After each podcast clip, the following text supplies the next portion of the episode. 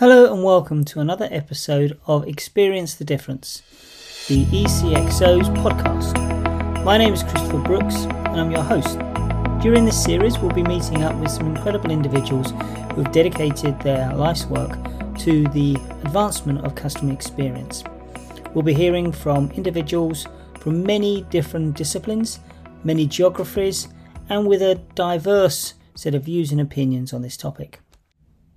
Today's guest is a very well respected member of the ECXO, Kari Korkiakoski, who heads up FutureLab in Finland.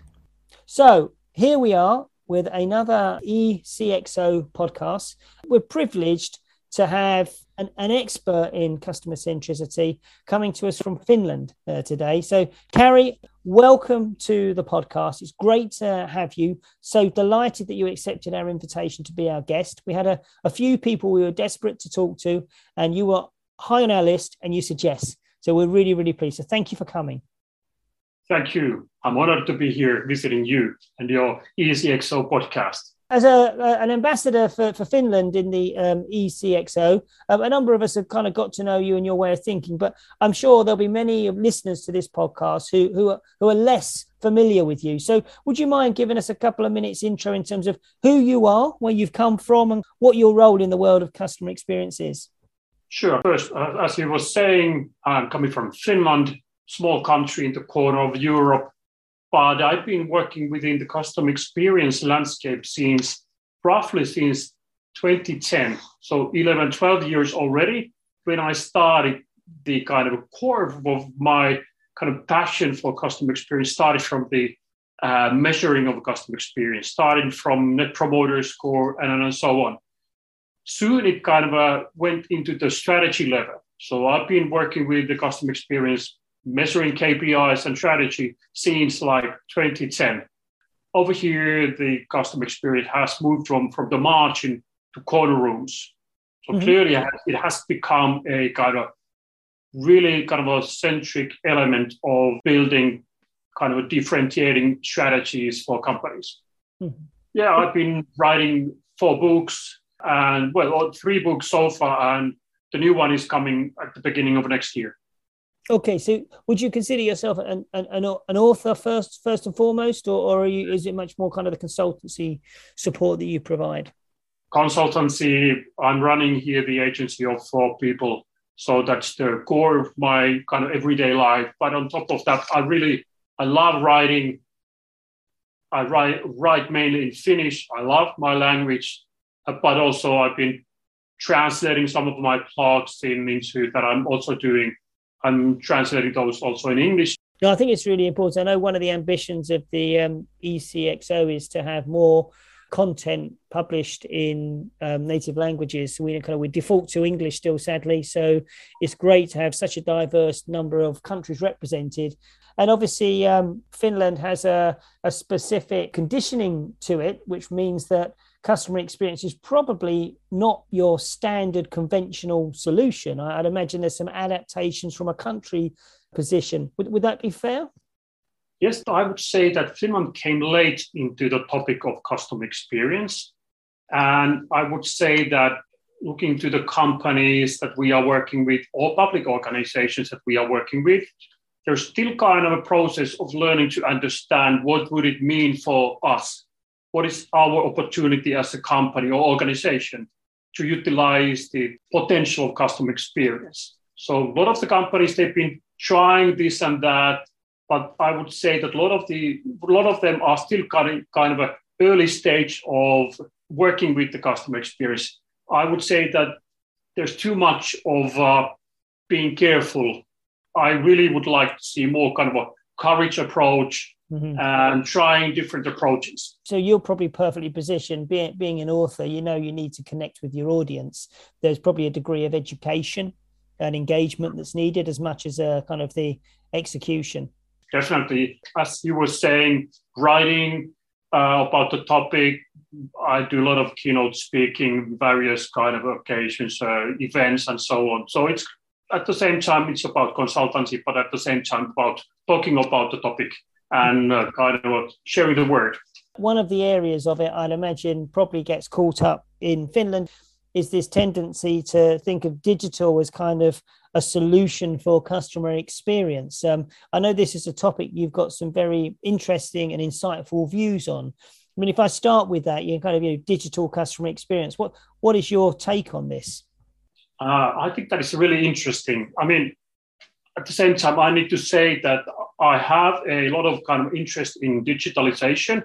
I'm a shareholder in a, e-commerce company operating in the Nordics, so I see that it's a great opportunities in, in within the digitalization that is itself. But when we talk with our customers and uh, potential customers, when we ask what, what is your goal within the customer experience, how do you see the opportunities? They still don't have a clear approach on that. But all too often I hear that, hey, we focus on the digital customer experience. They invest on that. But I would dare to say that there's not such a thing as the digital customer experience.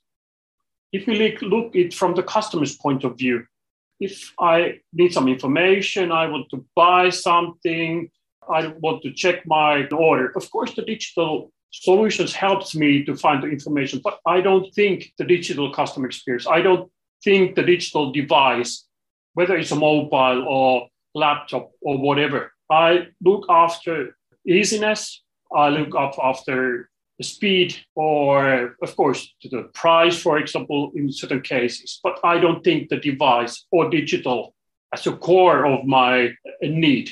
It gives me the opportunity to look for the information to find it easy find it fast and so on the digital experience is not the core of the customer's need it's just a tool for that mm-hmm. So if we kind of start to plan our customer experience from the digital point of view only, we assume that customers are only focusing on that. But of course, when we start to plan our customer experience activities and improvements, we should start from understanding what customers are expecting. We should understand, of course, what is our segment, for example, what are the needs of our customers. But of course, at the same time, we need we, we see that uh, there are more and more of the touch points are digital. It might be that in certain categories, uh, 90% of all the touch points are digital. But it doesn't still mean that the digital customer experience is the only way of approaching that customer group or the audience. Might be that a lot of the effective uh, information sharing and stuff like that is in the digital landscape. But when we really want to make a emotional connection to the customer, we need to think other elements than the digital landscape. Might be that we just need the one phone call discussion with the customer, and that makes the difference. I think this is a really interesting perspective because what we're saying here is that the task the customer needs to do is still the task. I need to place an order, I need to check an order. Digital is a tool to, in some situations, make that easy. But my take on what you're saying is the tendency is to actually start with the digital and figure out what the customer experience is in the digital world, which is back to front. As you're saying, you need to understand their needs, their expectations, what they're trying to achieve. Yeah, sure, sure. We could also, at the same time, we could start that. Uh, hey, it is not about uh, when you want to visit about in a store. It is not about the store itself. It is not about the uh, brick and mortar. It is not about the walls itself. It is about we want to go there to find more information we want to get some kind of experience. We have some spare time. We want to get some kind of a different approach on our time that we are having and, and so on. So visiting a store, it's about getting the feeling, getting the emotion, getting the service, and, and so on. So it is not about the store itself. It is about what there is inside the store that makes the difference. We should kind of, at the same time, when we are talking about not having a digital experience, customer experience, we should also kind of think that there isn't such a thing as store or brick and mortar customer experience. I get this massively. I think this is a really important point, and I think probably a lot of organisations have lost their way a little on this. H- how do you reset then? What's your advice, Kari? How do you reset to make sure that you're thinking first and foremost about your customers' expectations and the goals they're trying to achieve. And then, secondly, you think about how best the tools you have can fulfill it. How do you help organizations get to that place? Well, first, we should understand what kind of a competition we are in. if we are a big player, typically looking to the analysis, for example, big players, they are focusing more on the easiness, for example. If we are a kind of a marginal or startup and so on, we have might have a totally different approach. If we are a something totally different, like few companies have been able, able to create a unique position like Apple, Amazon, IKEA, for example. They are big, but at the same time, they've been able to create an experience which is really kind of personal. So understanding the kind of a uh, competition is relevant, not try to win the big players in the game that they are better than you. But at the same time, we need to understand our customers. What are our customers is expecting from us? Who are our customers? And then select the right way to approach them. Select a journey that really makes the difference for them and then we should design the journey. We should kind of well we each each and everyone working inside the customer experience world. We know to, uh, about peak-end rule. To define what are the peaks. We need to define the ends and make it different compared to the other ones. And finally it is about exceeding the expectations. That is really the way of making loyal customers is that the space then that you can start to really think about different tools in, in as much as um, how they can help delight and, and surprise the customer? Or do you think that actually, no, you should still think about the emotional connection you want to have with the customer? And again, the same discipline. Now, what is the most effective tool to use to achieve that? Is do you, know, do, do you need to keep central to the needs and expectations of customers all the way through? Is this what you're saying? Uh, definitely. Of course, at the same time, when we talk about business to consumer or business to business, there are some different uh, elements that we need to remember. In the consumer business, customers are loyal only till the next touch point, in each and every touch point with the consumers. But in the business to business world, like my colleague wrote a blog about, uh, you, can, you can find that from ECXO blog, uh, business to business customer is, is like a marriage there are some different kind of uh, elements that are crucial to be remembered when planning the journey and the, the experience with the customers. This is a fascinating topic. And I think you've probably created a good point of reflection. So I'm very grateful for you giving some direction on that. Kari, if people want to connect with you, what's the best way of doing it? I mean, your books are, are obviously on, on Amazon. Do you want to give us some of the titles? You probably need to give them in Finnish, don't you, for your Finnish colleagues? You need to start to learn Finnish. But you can find from, from one of my books that I was co-writing with Belinda Gerdt. Uh, you can find that from Amazon called uh, Amazing Customer Experience. But you can find some, some of my blogs from FutureLab, FutureLab.fi website.